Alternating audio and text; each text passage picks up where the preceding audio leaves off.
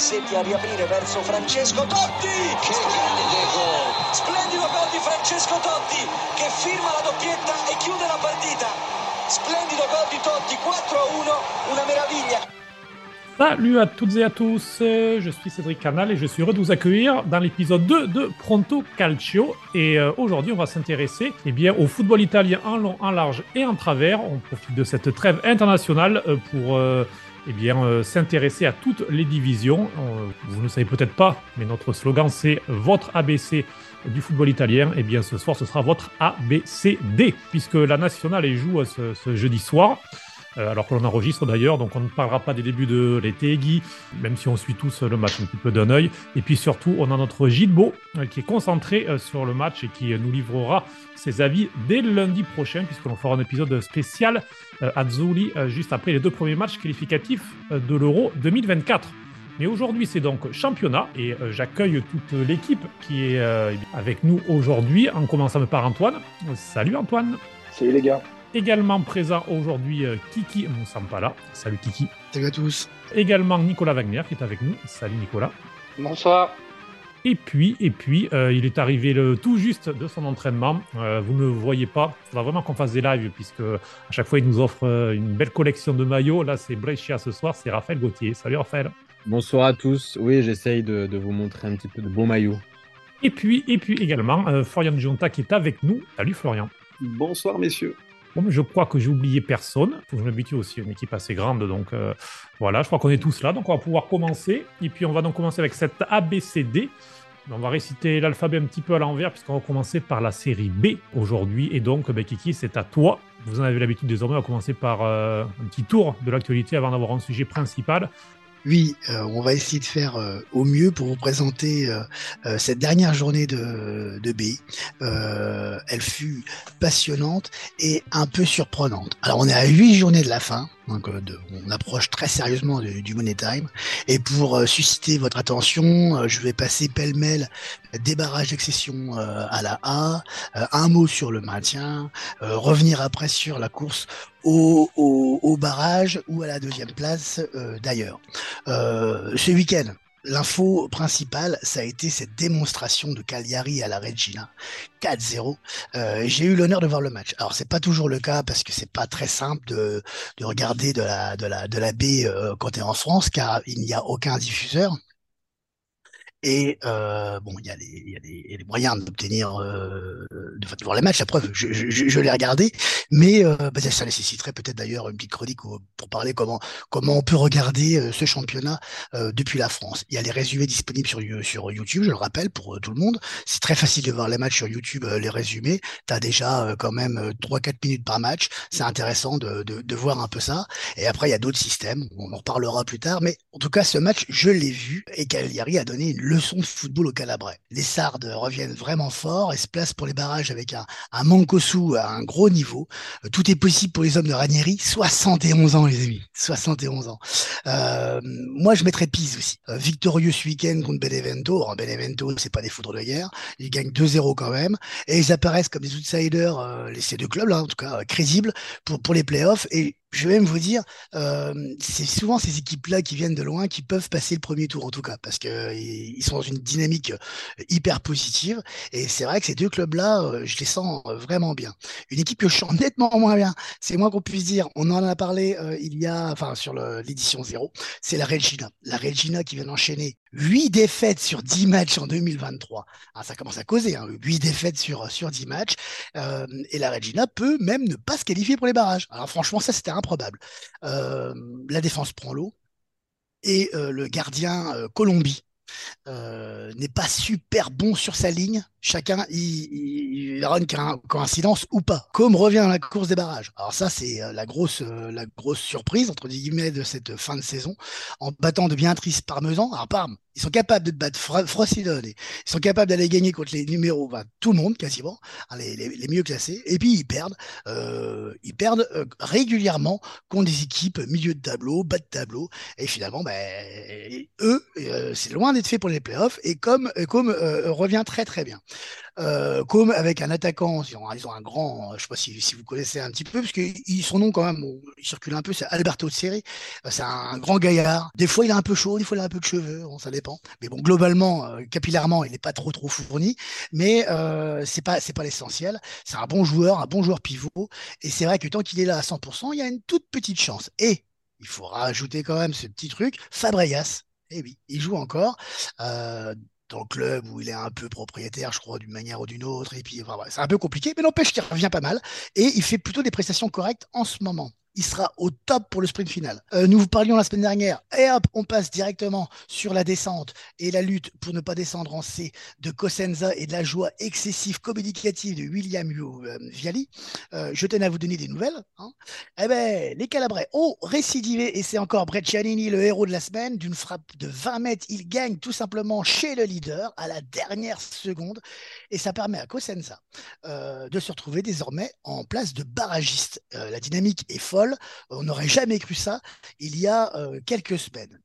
Euh, haute prestation pour le maintien importante à retenir, un but de l'ex. Ça, ça, ça, un truc qui fera plaisir à Nico, ici présent, qui a fait un article que je vous conseille d'aller lire euh, à ce sujet. il, retraçait un peu, il en parlera peut-être après, les buts de, l'ex. Et là, c'est Di Carmine qui marque contre Cittadella. et une belle victoire de Perugia. Perugia qui, pareil que Cosenza, était au fond du trou il y a deux mois et qui reviennent très très bien. Et enfin, on revient à la lutte pour la deuxième place. On retrouve le Génois, euh, Sud-Tyrol et Barry, les trois mêmes mais avec des sorts un peu euh, différents, vous allez voir. Le, le Genoa a étrié Breccia. Euh, le, le, match opposait les, deux coachs les plus jeunes de la baie. Euh, c'est le seul point commun, hein, parce que euh, Gilardino, lui, bon, il, a une équipe brillante et il a un projet, et puis ça semble quand même assez, assez, assez assis comme truc. c'est moins vrai pour, pour son homologue, je ne me rappelle plus comment il s'appelle, je ne pas te mentir. Complètement oublié son nom, mais c'est pas bien grave.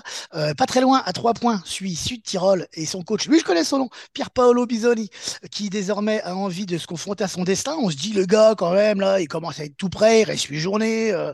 alors le journaliste, il lui pose la question, il dit, alors, euh, Pierre Paolo, euh, ah, on commence à y croire, deuxième place et tout. Il dit, non, nous, nous, on joue les barrages et on se prépare juste à ça histoire de dire, je suis un petit peu ambitieux quand même, mais non, pas plus que ça. c'est le Genoa, c'est Gilardino. Et en même temps, euh, c'est plutôt bien joué de sa part, et puis c'est aussi euh, un peu réaliste. Hein. En attendant, Sud-Tirol a écarté sans trembler euh, la SPAL.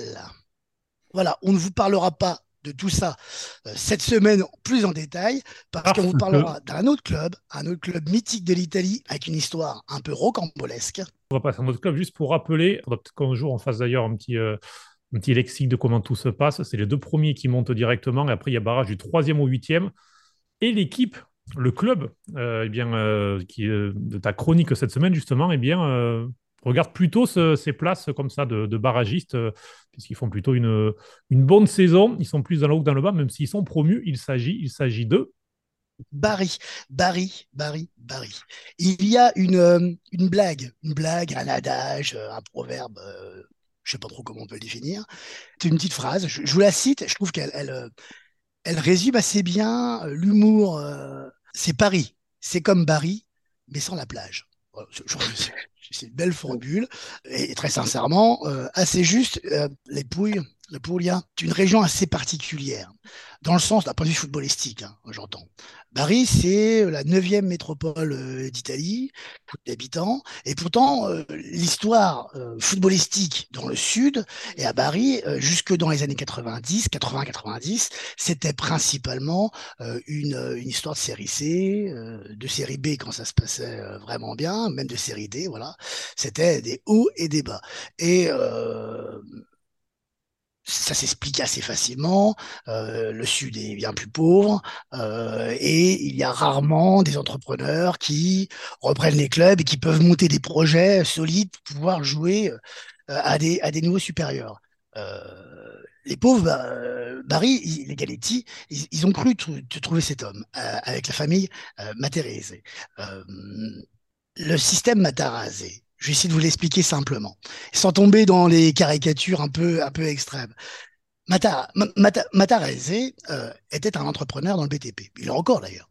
Euh, il reprend le club, ils ont une, entreprise très importante, mais qui est principalement située euh, dans la botte, hein, un petit peu dans le nord et principalement dans le sud.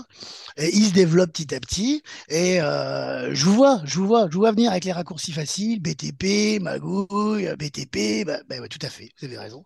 C'est exactement ce qui s'est passé. Les sociétés de monsieur Matarese euh, était euh, spécifiquement dévolu à, fournir une sorte de, compte un peu mystérieux avec, euh, avec Barry. C'est-à-dire que les finances euh, du club ne correspondaient pas vraiment avec les montants investis.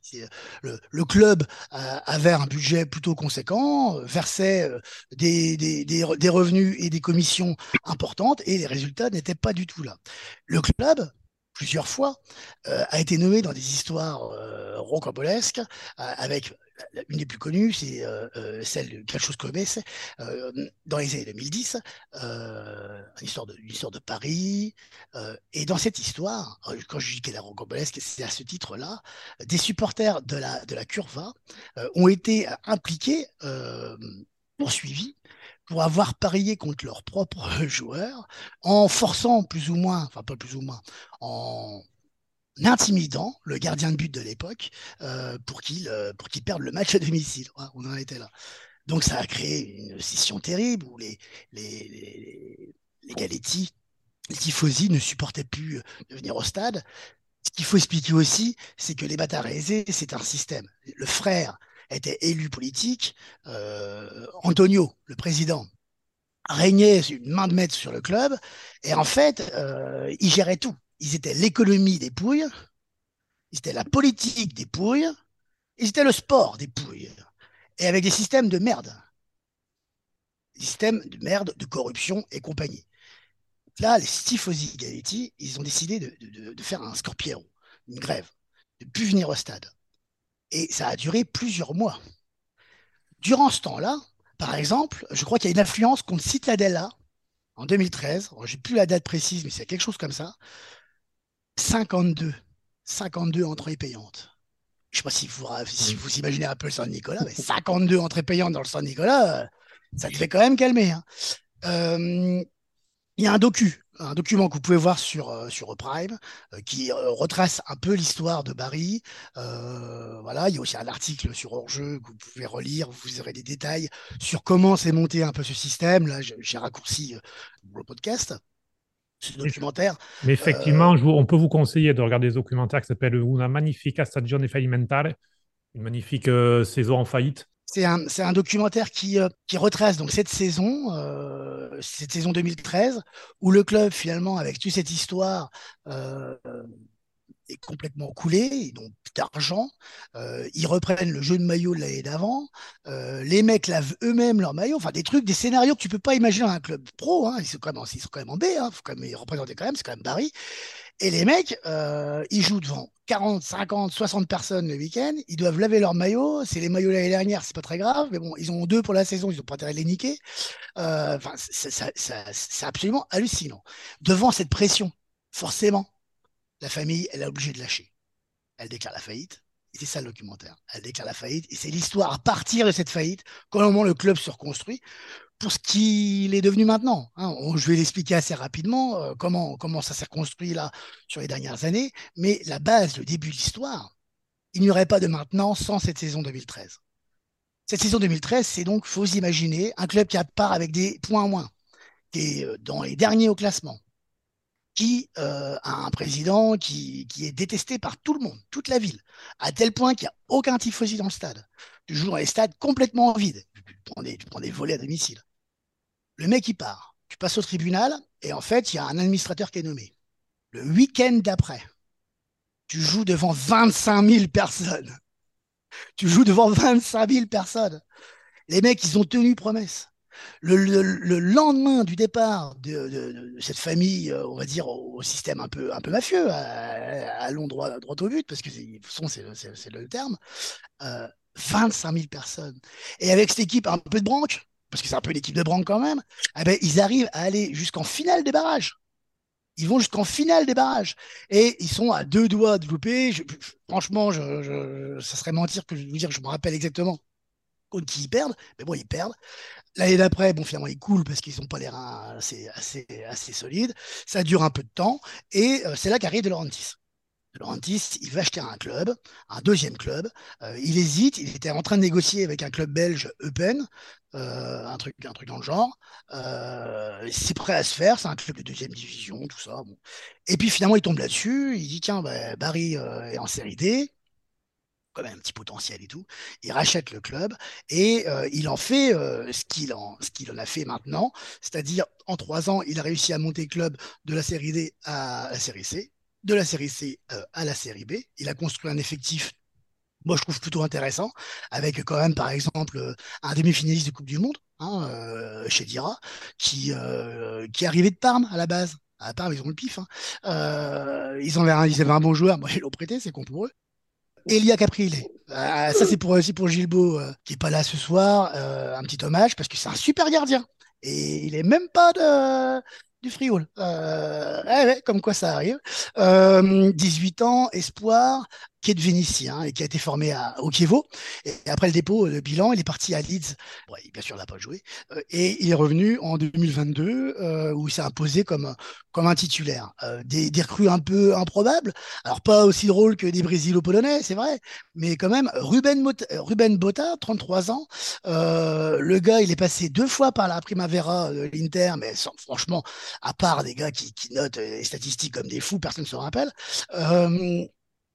Avant de faire, il est parti faire carrière plutôt honorable euh, à Pachuca et à San Lorenzo. Et le mec, il revient à 31 ans, je crois, euh, dans, dans les pouilles, et il s'impose comme un, comme un, comme un, un super joueur, quoi.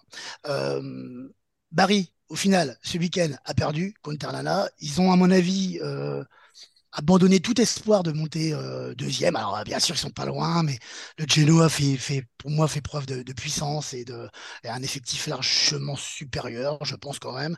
Euh, et puis, euh, Barry, bon, euh, vient de faire un nul contre euh, Frosinone à domicile, euh, en, jouant pas, on, ne pratique pas un, super football. C'est une équipe euh, qui joue sur ses valeurs, c'est combatif, c'est collectif, c'est plutôt chouette, hein, c'est pas la question, mais je pense que ça manque quand même euh, pour pouvoir jouer la deuxième place directe. N'empêche que De Laurentiis doit se préparer à vendre. L'affaire serait dans le sac, mais bon, euh, ça, j'attends de voir un peu, à, à, moins qu'il y ait des éléments plus précis euh, à ce propos. En tout cas, Barry peut commencer à arriver, et c'est précisément à cet instant que ça peut devenir dangereux pour leur tifosi. Pour préciser que c'est officiellement le fils de Laurentis qui est président euh, du club, mais effectivement, voilà, comme c'est la même famille, ils auraient ce problème-là. Alors, il y a une discussion en Italie la loi pourrait évoluer. Parce qu'il y avait déjà eu le cas la saison passée lorsque la Salernitana était montée. C'est euh, Lotito qui avait la Lazio et la Salernitana. Il a dû vendre la Salernitana. Euh, du coup, pour euh, logiquement conserver la Lazio. Et là, ce serait pareil de Laurentiis, à moins que de Laurentiis ne vende le Napoli. On en avait un petit peu parlé avec Valentina la semaine dernière. C'est pas à exclure totalement, on ne sait jamais ce qu'il peut avoir dans, comme idée. Mais voilà, effectivement, à moins que la loi ne change en Italie, il faudrait qu'il vende l'un des deux clubs si Barry était amené à, à monter cet été. Petit tour de, de, comme de, table rapide, Florian, en commençant par toi. C'est vrai que Barry, c'est quand même une place forte au niveau des tifosi. Le Saint-Nicolas, ça fait du 30, 40, 45 000 personnes chaque week-end en série B. Très beau stade, bon, certes, avec la piste d'athlétisme, mais bon, beau stade tout de même. Mais voilà, c'est une place forte du, football italien au niveau, au niveau ferveur. Ouais, c'est ça. C'est pour ça qu'on aimerait les, les voir euh, encore plus haut. Et une pensée aussi pour Palermo qui. Euh qui, est en milieu de tableau, là, mais euh, un peu la même ferveur, euh, des, des, situations de managériales euh, souvent troubles. Voilà, je, pense à ces deux clubs et j'aimerais bien les revoir en A. Effectivement, et le, et le Sud en général, c'est vrai que voilà, il y a la Salernitana qui l'a monté, il y a le Napoli qui, qui, maintenant est installé parmi les places fortes, mais c'est vrai qu'il y a Lecce qui est aussi remonté, qui devrait se maintenir, mais le football italien manque un petit peu de ce qui est de la ferveur. Et avant de, de conclure, justement, Kiki, tu veux dire un petit mot sur ce Saint-Nicolas oui, parce que bah, le San Nicolas, c'est quand même une, une histoire euh, un petit peu, un petit peu rocambolesque aussi. Il jouait avant dans le stade de la Vittoria, qui est un, qui est un beau stade qui, qui jouxtait un peu la, la, la, plage, qui était en plein centre, qui est devenu, enfin, qui est resté, je crois, un stade de, euh, d'athlétisme, si je dis pas de bêtises. Euh, voilà. Et le San Nicolas, pourquoi? Parce que il y a quand même deux, trois anecdotes un peu sympas à, raconter. Euh, je ne sais pas si vous connaissez l'architecte du Saint-Nicolas, mais c'est celui qui a conçu Beaubourg et qui a conçu le centre Paul Klee à, Berne. voilà, pour vous dire que finalement, ça aurait pu être pire. Une petite vanne. et puis aussi pour vous raconter un peu, parce que il a un côté pittoresque, ce stade, et on dit souvent il en, en pétale, tout ça. Limite, ça fait un peu bucolique. En fait, la raison, elle n'est pas du tout bucolique. C'était au moment, euh, le stade était construit pour la, Coupe du Monde 90 en Italie, euh, et c'était un moment où l'Europe était euh, gangrénée par la violence dans les stades. Et ce stade est conçu ainsi, euh, et c'était sa raison principale, c'était dans le cahier des charges, et ça a été euh, conçu ainsi pour pouvoir séparer de manière bien distincte et vraiment indiscutable, parce que là, à part, si tu vas aller sur l'autre tribune, à part mourir, ou alors un système de de, choses impossible quoi. Tu as, une distance énorme pour que en fait les supporters soient séparés euh, de manière euh, physique, euh, infranchissable, pour éviter tout problème de, confrontation. Alors ça fait pas hyper, c'est pas, hein, c'est un peu moins, un peu moins romanesque, un peu moins sympa, mais c'est la vraie raison de ce stade qui a vraiment une forme bizarre. C'est quand même le troisième stade, le troisième enceinte italienne. Hein. ça, représente quelque chose. Alors c'est pour vous dire à l'époque, hein, imaginez 52 Gugus là-dedans sur une pétale. ah ben ça va être folklore quand même. Voilà, c'était la petite histoire de Saint-Nicolas. C'est ça. Et d'ailleurs, euh, le Saint-Nicolas et Barry qui sont dans la liste des, des 11 stades pour, euh, pour accueillir euh, l'euro si jamais l'Italie devait avoir l'euro 2032. Et avant de conclure, justement, on va, ben, on va donner la parole à Nicolas. Tu voulais rajouter quelque chose? Oui, parce que pour les supporters olympiens, le Saint-Nicolas, c'est pas forcément un bon souvenir. Avec la finale de 91. C'est vrai, c'est vrai.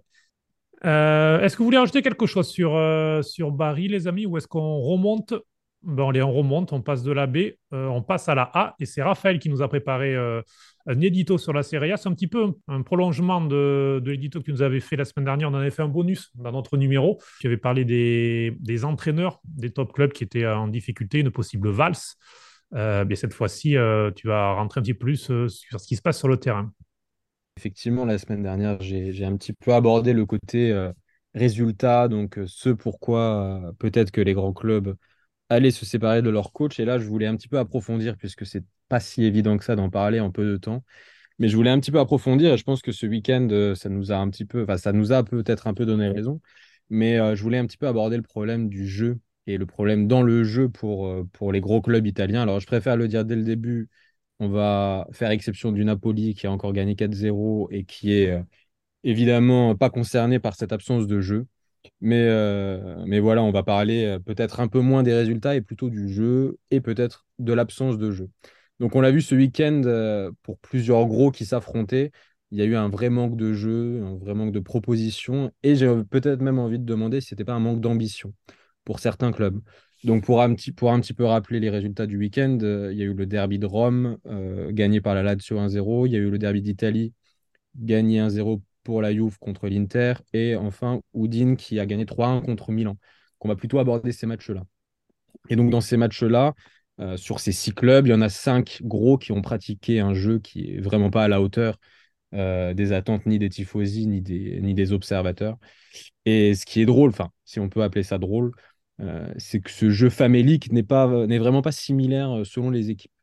Et euh, les styles d'absence de jeu, si on peut dire, sont vraiment différentes, sont vraiment différents les uns des autres. Donc, par exemple, on peut parler de la Lazio et de l'Inter qui ont eu une grosse possession de balles, donc 70% chacun. et du coup, par, par conséquent, une très faible possession pour la Juve et la Roma qui les affrontaient, donc 30% chacun. Et pour Milan, c'est différent, puisque si on veut être un petit peu plus précis, donc ça aussi entre une grosse possession, par exemple 65% ce week-end malgré la défaite, une plus faible mais quand même prédominante, c'était 55% euh, à Florence contre la Fio, défaite aussi.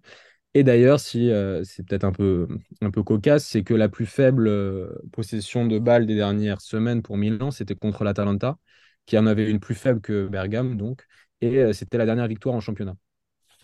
Donc, quelle, conclusion peut-on tirer de tout ça? Bah, Évidemment, il n'y a pas de vérité générale sur, sur une tactique qui gagne à coup sûr, parce que ça se saurait, je pense. Mais euh, ce qu'il faut avant tout, c'est un plan de jeu, c'est un travail tactique rodé. Et euh, on avait vu ça à l'Inter il y a deux ans, on a vu ça à Milan l'an dernier, et on voit ça à Naples cette saison. Donc, il n'y a, a vraiment pas de secret si on veut être champion et le champion en titre. Et chaque champion de chaque année a une tactique qui est rodée et une tactique qui est au point. Et cette saison, outre les résultats, il n'y a que le Napoli qui a un plan de jeu tactique clair. Parce que Milan a pris ce week-end une leçon tactique de jeu en transition à Udine. On a une Roma qui n'a absolument rien proposé. Donc, certes, vite à 10 contre 11, mais quand même. Et la Lazio, d'ailleurs, n'en a pas beaucoup plus proposé que la, Roma. Tout comme la Juve qui l'emporte sur le terrain de l'Inter avec euh, un peu de chance, mais vraiment sans idée ni projet de jeu très clair. Et euh, d'ailleurs, des idées, Inzaghi n'en avait pas non plus en abordant ce derby d'Italie, puisque c'est un match qui, a vraiment déçu par rapport aux dernières confrontations euh, assez spectaculaires entre l'Inter et la Juve. Et ça, je pense, Cédric, toi qui étais au stade, tu as pu très bien le constater. Donc, euh, possession de balle, euh, jeu lent, jeu patient qui cherche les failles de l'adversaire, ou bien absence de possession, jeu en transition et tranchant. Bah, il n'y a, pas grand-chose qui est mieux qu'un autre, en fait. Et euh, je pense qu'il faut simplement être habitué à jouer de la même manière, match après match.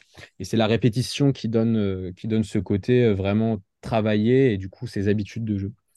Et par exemple, pour revenir à Milan, que je connais peut-être un peu mieux que les autres clubs, c'est assez aberrant le changement de style de jeu d'un match à l'autre. À Tottenham et Bergame, en fait, le jeu, il est laissé à l'adversaire. La possession, elle dépasse pas 45%. Et à chaque fois, c'est un bon résultat. Et j'ai envie, de dire que c'est pas surprenant parce que l'an dernier, c'était un Milan champion qui a aimé jouer en transition, qui aimait blesser l'adversaire verticalement. Et d'ailleurs, c'était une des forces euh, avec Théo, avec Léao. Euh, c'est percé un petit peu euh, sur, sur 30, 40, voire 60 mètres. Et on se rappelle, d'ailleurs, j'étais au stade, on se rappelle du but coast to coast de Théo Hernandez. Enfin bref, voilà, du coup, c'est un Milan qui aime jouer en transition. Et là, ça fait quand même quelques matchs. Et d'ailleurs, depuis la défense à 3 instaurée par Pioli, que le jeu est plus lent, plus patient. Euh, Mike Maignan touche plus de balles que Tonali quasiment. Et l'adversaire, il attend patiemment les failles défensives. Et en ce moment, elles arrivent très, très souvent. Donc voilà, on va pas décrire le plan de jeu de chaque équipe, puisque ce n'est pas très intéressant. Mais je pensais qu'il était important de souligner euh, aujourd'hui, donc euh, après 27 journées de championnat, qu'aucune des équipes du haut tableau, hormis Naples, n'avait de plan de jeu visible travailler et qui met à mal ses adversaires. Du coup, logiquement, les résultats ne sont pas au rendez-vous. Et plus encore, les matchs ne sont pas intéressants, ils sont pas tactiques non plus, ils sont pas très spectaculaires. Et je pense que c'est exactement sur ce point que les tifosi sont mécontents et euh, aimeraient peut-être voir de nouvelles têtes sur les bancs de touche parce que c'est plus facile de changer un coach que la moitié de l'équipe. Ce qui est intéressant aussi, c'est que peut-être l'équipe qui a le plus de, certitude euh, parmi ces, cinq, c'est la Lazio, qui, a su contre le Napoli s'adapter au Napoli, justement, avec un petit peu de réussite aussi à s'imposer, qui a su contre la Roma aussi s'adapter, parce qu'on sait que la Roma, c'est une équipe qui euh, a une sorte de constance malgré tout, c'est de ne pas jouer. Euh, voilà, c'est triste, mais c'est un peu une constance. Et bizarrement, ce sera la fin de notre épisode, mais Lazio, le seul club à ne plus être en Europe. Donc c'est ce qui est aussi un petit peu surprenant, puisque les autres mine de rien, ça, avance. Euh. Bah, d'ailleurs, je rebondis sur ce que tu disais, parce que j'ai failli, euh, failli ouvrir, euh, ouvrir cet édito en, disant justement que c'était, c'était assez improbable que ces équipes italiennes qui sont encore en lice en, Coupe européenne et notamment en Ligue des Champions soient également des équipes qui en championnat pratiquent un, jeu qui est assez faible. Je parle évidemment pas de Naples, mais plutôt du Milan et de l'Inter pour ce qui s'agit de la Ligue des Champions. Euh, Florian, ton regard euh, neutre, puisque euh, toi, pour ceux qui ne te connaissent pas, c'est tu as le, taureau au cœur. Donc voilà, quand tu regardes, alors je ne sais pas si dimanche tu as fait le doublé derby entre celui de, de la capitale et puis celui d'Italie. Et c'est vrai que voilà, on a quand même passé un dimanche assez triste d'un point de vue spectacle et c'est pas la première fois. Voilà, toi, qu'est-ce que tu en penses de voilà de l'édito de Raphaël et de cette situation? Il, a vu juste. Après, il y a quand même un paradoxe. Ces équipes, elles jouent très mal. Mais dans un contexte où le Napoli survole tout, pour l'instant, il n'y a pas d'accident industriel. Hein. C'est-à-dire, elles sont toutes en lice pour la Ligue des Champions. Effectivement, la cinquième place, elle fait un peu peur, personne n'en veut. Il y a la Talenta là, qui, qui peut revenir, mais néanmoins, pour l'instant, toutes ces équipes-là, tous ces coachs-là, dont on dit le plus grand mal pour le jeu euh, pratiqué, bah, peuvent encore très bien s'en sortir. Ça, c'est quand même, je trouve, euh, un, vrai paradoxe. Moi, Mourinho me fait de la peine. Hein. Vraiment, euh, on, l'a tellement, enfin, je sais pas, sinon adulé ou au moins respecté, voir qu'il est absolument incapable de, rien. Alors, c'est vrai, Abraham est muet, Bellotti est complètement transparent. Je sais pas, quand j'entends par exemple des rumeurs de transfert au PSG, je me dis, bah, je pense que au PSG, ils regardent pas la Roma. Et puis, même si on n'est pas supporter du PSG, on souhaite pas ça, on leur souhaite pas ça aux, copains parisiens. Non, après l'Inter, on, sent la fin de cycle d'Inzaghi. Il y a quoi? Il y a Lautaro qui, finalement euh, surnage un peu avec ses 14 buts. Il fait pas une mauvaise saison, Lautaro. Et puis, euh, et puis on n'a pas parlé, euh, on n'a pas parlé de la Juve, qui, qui, je crois, finalement, le- du peu que j'ai vu, mérite sa victoire, si on parle de jeu, encore une fois, euh, dimanche. Mais bon, vu qu'elle marque avec les mains, c'est plus contestable. Ouais, c'est vrai, puis la Juve, une partie de la presse italienne rappelle régulièrement que sans les 15 points, la Juve serait deuxième. Mais bon, c'est vrai que sur le terrain, encore une fois, après, on peut parler de, de la façon sur laquelle euh, tous les achats et compagnie peuvent, peuvent fausser le- les, divers championnats. Mais en tout cas, sur le terrain cette saison, c'est vrai qu'ils sont, ils sont deuxième en nombre de points. Puis si jamais on, leur rend les 15 points, ils se retrouveraient du coup deuxième. C'est une possibilité. C'est peut-être le moins décevant depuis quelques semaines des gros. Antoine, un petit mot aussi euh, sur ce que, disait Raphaël. Il a pas mal parlé, euh, notamment du Milan, que toi aussi tu suis. Si je donner déjà une opinion par rapport à ça, c'est que déjà le Milan est champion en titre et en fait ce qui est entre guillemets flagrant, vraiment ce côté où c'était une involution. C'est-à-dire que l'année dernière, l'Inter et le Milan donnaient quand même un jeu qui était quand même en tout cas plus séduisant que cette année, avec des quand même eu des grands matchs, quand même eu des grands derbies et quand même eu des, gros gros matchs. Et en fait, c'est cette involution qui est assez incompréhensible parce que finalement Mourinho il, suit en fait sa, sa ligne de l'année dernière où c'était déjà euh, très poussif, malgré les, les gros achats. Mais en fait, ce qui est surprenant, c'est d'avoir les mêmes joueurs, le même socle, et de voir que, tout s'est inversé, en fait, par des changements de schéma pour Pioli, ou au contraire par euh, un côté plus têtu d'Inzaghi. Donc c'est ça qui est plus choquant dans cette euh, involution de jeu, c'est que finalement, c'est les mêmes joueurs, les mêmes entraîneurs, mais il n'y a pas de progrès. Après, je pense qu'il y a des, raisons euh, un peu différentes. Je pense que réellement, Milan paye beaucoup certaines blessures, paye beaucoup euh, la jeunesse du groupe sur certains matchs. Je pense qu'ils étaient vraiment dans le trou. Du côté de, l'Inter, je pense qu'on est un peu trop dur parfois avec Inzaghi parce qu'il a quand même une situation euh, euh, de club avec son président ou, et son directeur général, si on peut l'appeler comme ça, un rota, qui est très compliqué, où financièrement, on vous dit clairement que il faut vendre des joueurs, il faut les valoriser, il faut faire un mercato avec ce qu'on a. Donc il y a vraiment en fait, et la Juve par exemple aussi, qui joue pas forcément bien on le sait avec euh, Allegri, mais qui gagne aussi, mais aussi avec un contexte qui est compliqué. Donc en fait, on a vraiment ce panel d'équipes qui manque de sérénité pour différentes raisons et où les joueurs le ressentent parce que peut-être que les entraîneurs n'arrivent pas à, absorber le, choc. Après, euh, si on revient sur Mourinho par rapport au PSG, par exemple, Mourinho, c'est pas un mec qui est connu pour son, pour un entraîneur connu pour son, pour son jeu, mais il est connu plutôt pour euh, sa gestion des hommes. Peut-être qu'elle est dépassée, euh, à la Roma, je pense pas qu'ils s'attendaient à avoir un jeu à la Luciano Spalletti euh, de 2007-2010. Enfin, 2000, ah, avant d'ailleurs, 2004, euh, 2000, 2007-2008. Donc bon, je pense que c'était un, c'est un peu des choix à faire. Après, on parle de Valls des entraîneurs euh, déjà en, Italie. Si ces entraîneurs, ils arrivent euh, dans Ligue des Champions l'année prochaine, il n'y aura aucune Valls d'entraîneur, je pense pas, à moins de gros rebondissements. Et en plus, comme disait euh, à l'instant Florian, c'est que le paradoxe, c'est qu'ils sont tous en quart de finale des Champions ou ils avancent en Europa League. Bon, c'est assez dur de se dire on va les virer, mais d'un côté, l'objectif est, maintenu. C'est un mix un peu compliqué, on va dire. Effective- effectivement, euh, Nicolas, pour finir ce, sujet, euh, c'est vrai que pour le moment, euh, comme ils sont tous un peu mauvais élèves et qu'en Europe, ben, ça continue, c'est vrai que on les critique tous, mais aucun n'est condamné. Et, c'est ça qui est aussi intéressant, c'est que la fin de saison sera passionnante par rapport à ça. Oui, et de toute façon, par rapport, euh, pour compléter euh, ce que viennent de dire euh, Florian et Antoine, en Italie, je pense peut-être un peu plus qu'ailleurs, on prime quand même plus sur la notion de résultat que sur le beau jeu, notamment dans, dans certains clubs blancs et noirs, où fino à la fine, et c'est quand même la devise du club, donc peu importe Ouais. comment ça gagne, du moment que ça gagne un zéro, c'est parfait.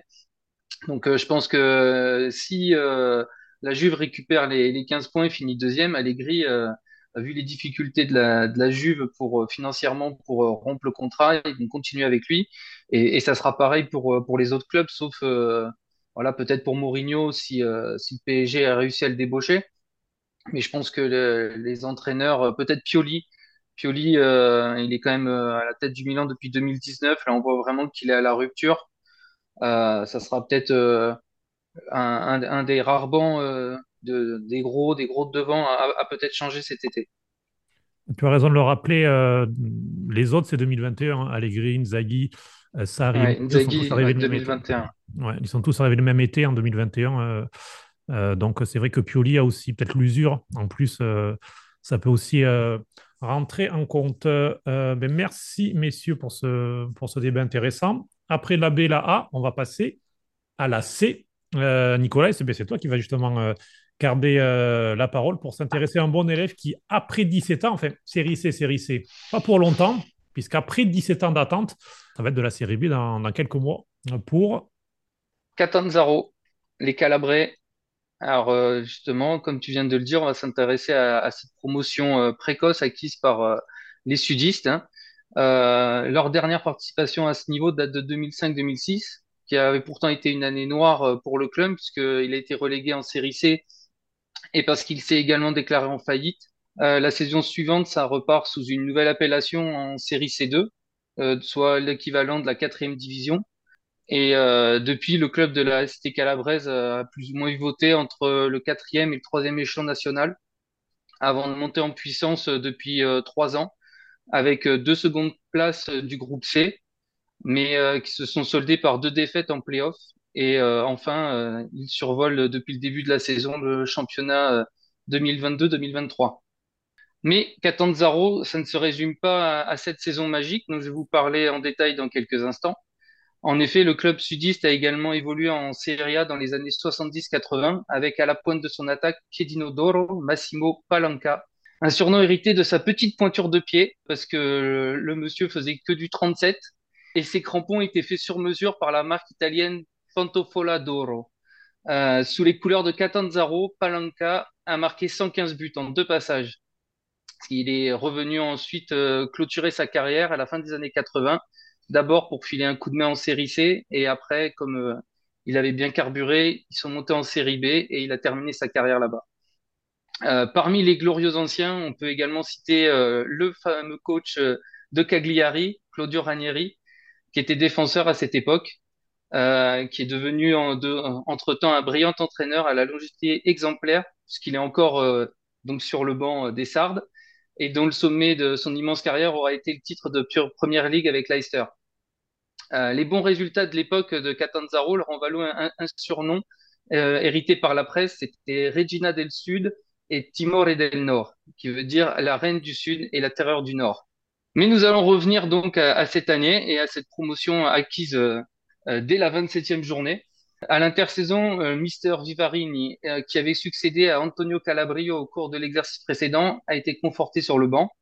Euh, le mercato dirigé par le directeur sportif Giuseppe Magalini est simple mais solide, avec notamment l'arrivée de l'expérimenté Pietro Iemello, qui est originaire de Catanzaro et vrai tifoso du club. C'est un vrai plus pour l'équipe. Immédiatement, les premiers résultats sont très convaincants. Une attaque de feu cumulée à une défense de fer, Catanzaro, c'est une vraie machine de guerre. En 10 matchs, il claque un total de 26 points sur 30 possibles et des stats hallucinantes. Environ 3 buts par match, 31 buts marqués, 4 encaissés, ça fait un, petit total de déjà plus 27. Il faut attendre début décembre et le troisième tour de la Coppa Italia Serie C pour voir leur première défaite de la saison contre Foggia. Et malgré cette élimination, le rendement de l'équipe ne baisse pas et sa folle course en avance poursuit un rythme forcené. Il faudra attendre la 27e journée et un déplacement à la Viterbese, pourtant dans les bas-fonds du classement, pour voir un peu à la surprise générale le leader incontesté chuter pour l'unique fois en championnat, une défaite 1-0. Et ce revers aurait pu euh, dérégler la belle mécanique sudiste, mais en fait, rien, rien du tout. Monopoly en fait les frais en essuyant un cinglant 6-0 dès le match suivant.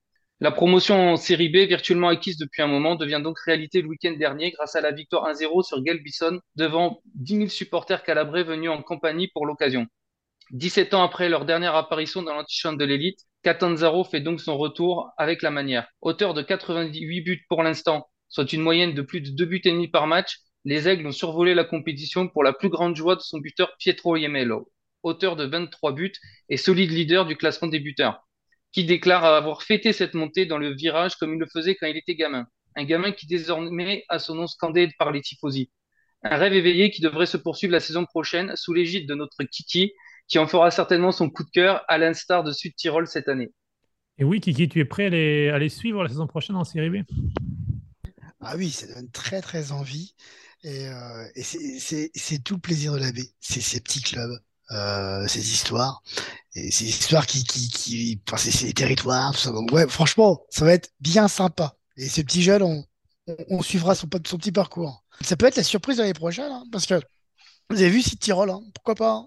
C'est vrai que c'est ce qui est beau aussi avec le football italien, c'est qu'il y a souvent des, voilà, des, belles surprises, des clubs euh, comme ça qu'on n'attend pas et qui font des saisons extraordinaires, ou parfois aussi des, des clubs au, eh bien, au passé euh, un petit peu plus illustres qui, disparaissent, parce que les faillites, malheureusement, en, Italie, tous les étés, il y a un petit peu, une belle liste. on va s'intéresser à un club qui est en Série D. On reste dans le sud. C'est pareil, un club qui, euh, qui renaît un petit peu comme Palerme, Bari ou Parme euh, ces dernières années. Eh bien, notre club euh, populaire est donc en train de renaître. Anthony, on va sur l'île de ton cœur pour s'intéresser à Catane. Oui, du coup, c'est une bonne transition parce qu'on parle de faillite, justement. Catania Calcio, qui s'appelait comme ça il y a encore un an, a fait faillite en série C.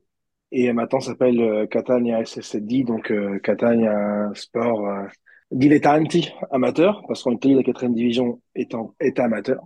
Donc, du coup, Catane, voilà, qui a été relégué, qui est, qui est du coup en série D, qui a été racheté par, euh, racheté, reformé par un, un Italo-Australien qui s'appelle euh, Rosario Pelligra, qui a donc décidé de, de remettre le club sur les bons rails en, faisant sûrement la plus grosse équipe que la série D n'ait jamais connue au niveau de budget, au niveau de joueurs.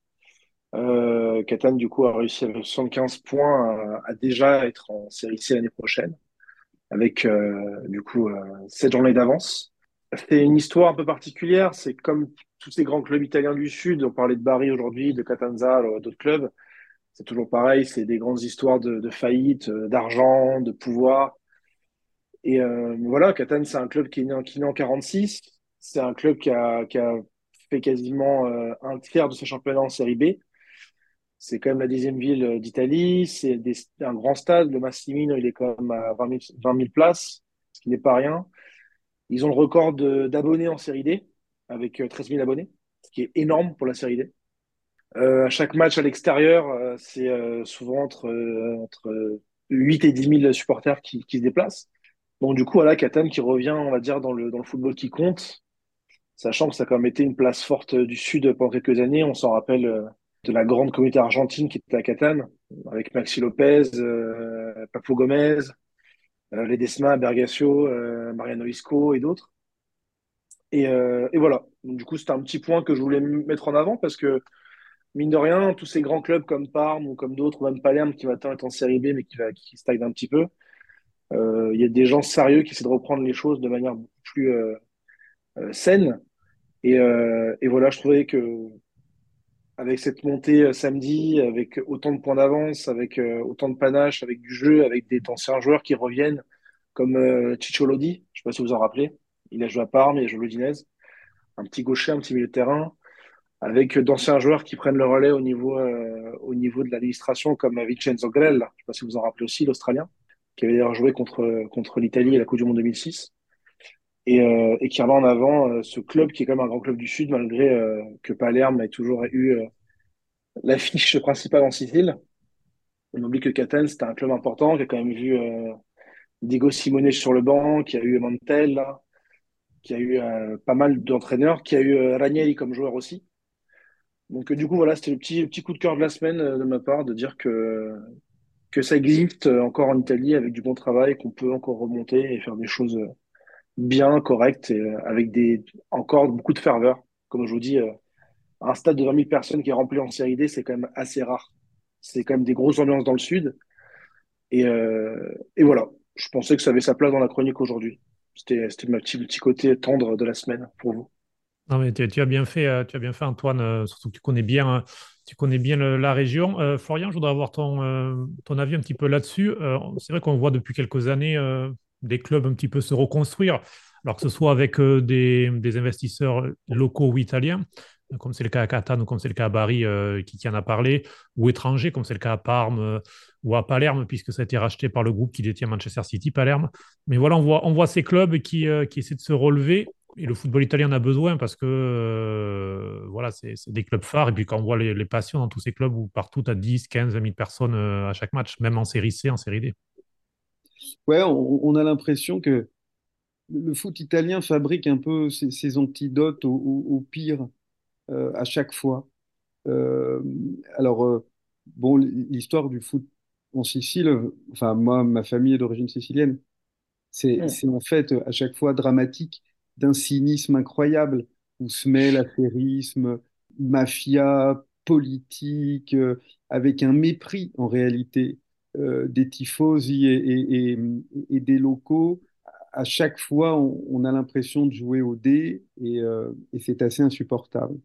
Mais voilà, il y a des petites lumières. Voilà, et Antoine l'a bien dit, à Catane, voilà, ça se met à respirer. C'est vrai qu'à Palerme aussi, depuis quelques années, même si c'est pas un long fleuve tranquille, on a l'impression quand même que, on a un peu plus de sérieux, un peu plus de rigueur. Voilà, on, espère que qu'on va le garder. En tout cas, ça, ça donne l'idée peut-être un jour de faire un numéro sur euh, sur le calcio et la Sicile. hein. on pourra parler de beaux joueurs et, et de beaux clubs aussi. Si je peux ajouter que quand on parle de clubs justement en Sicile, c'est quand même la région d'Italie où il y a le plus de clubs inscrits. Il y avait quand même en Serie A en 2007 Messine, Palerme et Catane en même temps en Serie A. Il y a beaucoup de clubs euh, en Sicile où il y a eu des grands entraîneurs, même encore maintenant. Il y a encore deux ans, il y avait euh, Serge Secos qui entraînait euh, euh, Trapani, par exemple.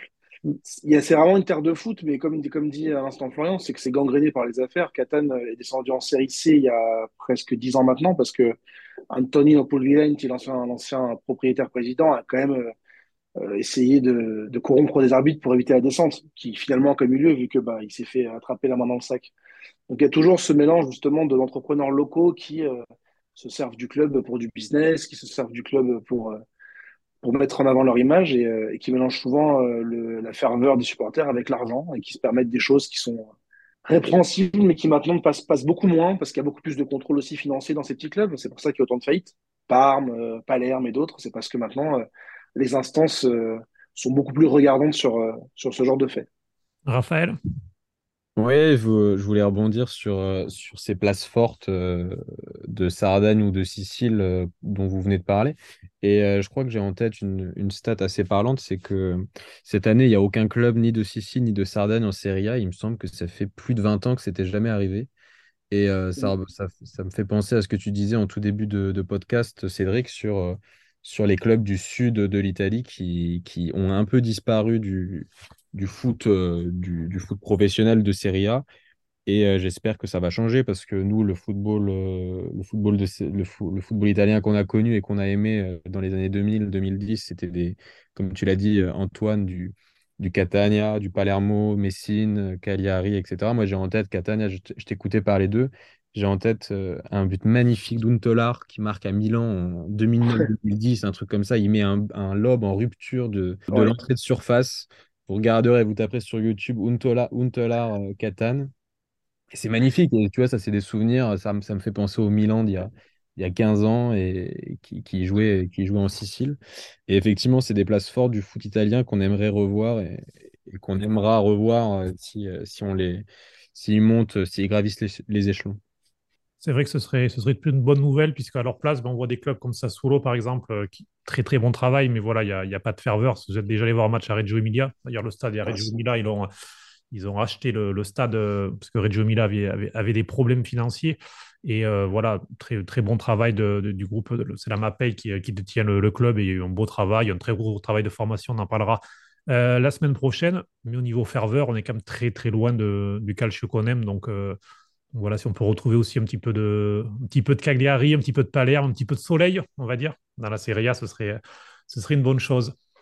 Messieurs, pour finir, euh, puisqu'on approche euh, de la fin, en 2-3 minutes comme ça, je voulais faire, on va pas faire de pronostic Serie A ce week-end, puisque il n'y a pas de journée. Euh, donc, je voulais m'intéresser un petit peu à la Coupe d'Europe, puisqu'on n'a pas parlé du tirage au sort. Donc, je voulais voilà, en profiter et vous demander, selon vous, puisqu'on a quand même encore six Italiens, l'Italie qui est le pays le plus représenté dans les quarts de finale de Coupe euh, d'Europe euh, cette année, euh, le plus représenté en Ligue des Champions avec trois clubs et le plus représenté en absolu avec six équipes encore qualifiées. Selon vous, où vont finir les Italiens? On va commencer voilà, un petit tour à chaque fois. Ligue des Champions, je vous rappelle, Naples-Milan, tirage au sort, et Inter-Benfica. Et la chose belle ou pas, vous allez me dire, c'est que ces deux quarts de finale, ça donnera la demi-finale. Donc, il y a 75% de chances d'avoir un Italien en finale de Ligue des Champions. Est-ce que ce sera le cas? Kiki Je sais pas. c'est vraiment pas facile. Hein. Parce que le, le cœur, il dirait ouais. Mais la raison, elle dit un club italien en finale, la réponse est oui. Un club victorieux, je sais pas. en tout cas, ça sera pas l'Inter. Euh, ça, ça me paraît assez évident. Ou plutôt Naples ou Milan alors Ce sera plutôt le Napoli pour moi. C'est le seul qui a la capacité à pouvoir remporter la Ligue des Champions, à mon avis. Hein, je... Après, on va voir contre des grosses équipes, s'ils sont capables de répondre présent. C'était Antoine qui le disait, je crois, il y a un ou deux numéros. C'est tout à fait ça à voir s'ils sont capables euh, contre des équipes qui vont leur rentrer un peu plus dedans que, que des équipes comme nous, faut dire ce qui est. Moi, je pense qu'ils ont les épaules. J'ai l'impression que c'est jouable. Après, euh, peut-être, hein, on verra bien. Mais c'est les seuls. Je pense que le, Milan ne me paraît pas assez solide pour pouvoir espérer la gagner, hein, je parle. Hein. Puis après, faut, il faut taper la finale quand même. Et puis franchement, moi, pour l'Inter, je, je suis pas très optimiste par rapport à Benfica. Parce que Benfica, c'est une très belle équipe. Je crois qu'ils ont perdu un seul match. Hein. Et puis côté club italien, je sais pas, j'ai assorti un peu à stade, je crois, mais. Euh... Et puis cette saison, d'ailleurs, euh, ouais, puis cette saison, ils finissent premier du groupe devant le PSG. Bon, ça se joue à la différence de but et surtout, ils battent deux fois la Juve comme aller-retour. Exactement. et puis, euh, franchement, ça, ça, ça, joue bien, quoi. Hein. J'ai regardé une photo de Mario, Joao Mario qui en est à 23 buts, je crois. Enfin, bon, c'est ça, c'est effarant. Eh oui, c'est effarant, c'est clair. Ça peut susciter quelques petits regrets peut-être des fois, mais Bref. Napoli pour toi. Napoli, puis on verra. On va passer au, Milan, on va passer au, Milaniste, du coup, puisque tu as, mis en doute euh, euh, l'AC Milan. On va voir, euh, Antoine, qu'est-ce que tu en penses pour toi? Est-ce qu'un Italien peut aller en finale? Si oui, qui? Bah, Le Napoli est favori, mais en tout cas, le chemin est plus facile parce que c'est pas non plus la limonade de se prendre un, Real City ou Chelsea ou Bayern en deux matchs à un match sec. Donc on va dire que Napoli a quand même euh, cet avantage s'ils arrivent en finale, mais bon, il faut quand même encore gagner contre Milan et contre Benfica ou, l'Inter. Mais en tout cas, dans le, dans, le, dans, le, dans le chemin, dans le, chemin, dans, le, dans le chemin pour y arriver, pour la gagner, ils ont cet avantage-là. Après, on en revient encore une fois, c'est quand toutes les semaines tu te en Serie A, que tu jamais mis vraiment sous pression, que tu jamais mis dans difficulté réellement, est-ce que c'est pas bien parfois d'avoir ces petits moments de pression pour quand ça arrive en Coupe d'Europe, savoir les gérer? Parce que l'intensité n'est pas non plus la même. Napoli, avec ce, schéma de, ce schéma d'arriver en finale, ils peuvent la gagner, oui. Sur un match sec, oui. Florian, est-ce que selon toi, pareil, euh, trois chances sur quatre qu'il y a un Italien en finale, est-ce que ça va le faire euh? Moi, je, vois le Benfica sortir l'Inter et le Napoli en finale. Voilà, clair, concis, parfait. Nicolas? Bah ouais, moi je pense aussi qu'il peut y avoir un, Italien en finale et euh, je pense ce qui pourra être euh, bénéfique pour euh, ce club italien et qui, qui est selon moi le Napoli, c'est que euh, ils pourront être peut-être libérés parce que ils auront, si tout va bien, et c'est ce que je pense, ils auront gagné le titre. Et une dynamique positive entraînant une autre, euh, s'ils ont gagné le titre et qu'ils peuvent éventuellement faire tourner en Serie A et se concentrer sur la Ligue des Champions, effectivement, préserver les, joueurs majeurs, euh, faire euh, de la rotation avec euh, Simeone qui pourrait rentrer à la place d'Ossimène, etc., etc. Moi, je les vois bien aller en finale et après, c'est du 50-50, donc pourquoi pas. On verra, c'est le 10 juin à Istanbul la finale. Donc voilà, on va passer à l'Europa League. Alors c'est Juventus Sporting en cas de qualification, ce sera Manchester United ou Séville. Tableau un peu plus facile, on va dire, pour la Roma qui affronte Feyenoord. Et puis ensuite, euh, Bayer Leverkusen ou, euh, ou l'Union Saint-Galloise, le club belge surprise. Finale 31 mai à Budapest. Pour vous, euh, alors pour avoir une finale même Juve-Roma, est-ce que pour vous on aura cette finale ou pas? On recommence, Kiki. Si on part du principe que je pense que Feyenoord va sortir la Roma, j'ai envie de vous dire non. On commence comme ça, donc la Juve, ouais, en finale. Et par contre, je, je, vois Feyenoord passer. D'accord. Antoine, toi, qu'est-ce que tu en penses? Est-ce que tu es d'accord? Oui, oui, je suis d'accord à, 100%. Là, je pense que la mascarade Roma va s'arrêter face à Feyenoord. Et oui, la Juve, ils ont largement les moyens euh, de la gagner. je pense que d'ailleurs, c'est un objectif prioritaire du club, surtout quand on sait l'histoire des 15 points que s'ils ne sont pas récupérés, bah, c'était un moyen de rentrer en, Ligue des Champions. C'est à rappeler, puis il y a un petit risque si jamais, euh, imaginons, euh, l'AC ou l'Inter euh, gagne la Ligue des Champions et ne termine pas dans les quatre premiers, et que la Juve gagne l'Europa League et ne termine pas dans les quatre premiers, le quatrième de Ligue, de- du championnat ne serait pas la Ligue des Champions, puisque c'est cinq euh, clubs par pays, et il y a priorité à ceux qui ont gagné la Coupe d'Europe. Donc les deux qui ont gagné la Coupe d'Europe, plus les trois premiers. Ce serait juste... euh, La place du con, quoi. aussi. Voilà, c'est ça, mais voilà, quand on parle de- de- du top 4. euh, Florian, pour toi, Juve Romain en finale Non, non, non, co- comme les copains, euh, la Roma dehors et, et je vois même la, la Juve gagner euh, cette Europa League. En plus, auront, en plus, ils auront 22 bras, donc euh, Eh, on verra si tu es, si en train de, de gouffard ou euh, si tu es sérieux. On verra dans les prochains numéros. Nicolas, toi, qu'est-ce que tu en penses? Alors, euh, moi, je vais aller un peu à l'encontre de mes petits camarades parce que je, je pense que Ah. la Juve euh, peut euh, euh, sortir contre euh, le Sporting. Que quand même, le Sporting a sorti Arsenal. Arsenal qui est euh, vraiment euh, une top équipe euh, cette année. C'est quand même un, grand club européen aussi, le Sporting. Euh, je pense euh, que face euh, au, au jeu vieillissant de- d'Allegri, ils peuvent prendre un, petit coup de vent frais, nos amis turinois. Pour la Roma, là par contre, je suis d'accord avec avec les collègues. Je pense que par rapport à la à la forme et euh, au jeu pratiqué euh, par les joueurs de Rotterdam, la Roma va va s'arrêter là. Et du coup, euh, je suis désolé, mais moi, je vois aucun club italien au final de cette Europa League. Eh bien, on va, on va te demander si, euh, ben, si tu vois un, final, euh, un club italien en finale de conférence Ligue, puisque la Fiorentina joue contre Poznan et en cas de qualification affrontera, pourquoi pas Nice, ce serait sympa à suivre, ou Bâle. Puis dans l'autre demi, c'est Genk West Ham et AZ Alkmaar Anderlecht. Donc une partie de tableau très Benelux avec West Ham de Scamacca au milieu. Nicolas, du coup, tu, tu vois la Fiorentina, la Viola aller au bout Ah, ça pour euh, le, le- le premier euh, tour contre Poznan, euh, ça me semble facile, mais après, ça, ça risque d'être compliqué pour la Viola. Florian, je, dois, je te vois hocher de la tête, tu es d'accord avec ouais, la, même chose quand même. La Fiorentina montre pas grand-chose. ouais, passer ce tour et puis après, franchement, c'est l'inconnu. Kiki Moi, à la base, j'aime plutôt bien Italiano. C'est un coach que j'ai commencé à suivre avec la Spezia, euh, que je trouve intéressant. C'est vrai que cette année, c'est, moins concluant.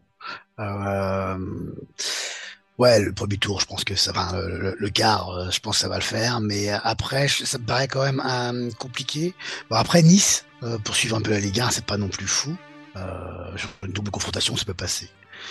Alors là, franchement, bien malin, hein, puisque si c'est balle, c'est pareil, ça peut aller au bout. Moi, je dirais non pour la FIO, parce que euh, ils ont un petit côté loser quand même. Donc à la finale, ce sera le 7 juin à Prague. Euh, On a fait ce petit tour, vous voyez, moi j'ai préféré cette fois-ci ne, rien dire. Euh, je suis un petit peu sous, pression pour ce, Benfica Inter, donc je préfère, je préfère me, vous écouter, c'est beaucoup mieux. On remercie euh, Raphaël qui a dû nous laisser, il y a un petit problème de Wi-Fi. C'est pas grave, on le salue maintenant. Et puis bon, on se salue tous. Merci beaucoup Antoine Aiello, merci beaucoup Florian Giunta, merci beaucoup Kiki Moussampala, merci beaucoup Nicolas Wagner. Et puis on se retrouve très très vite les amis. Salut à tous. Salut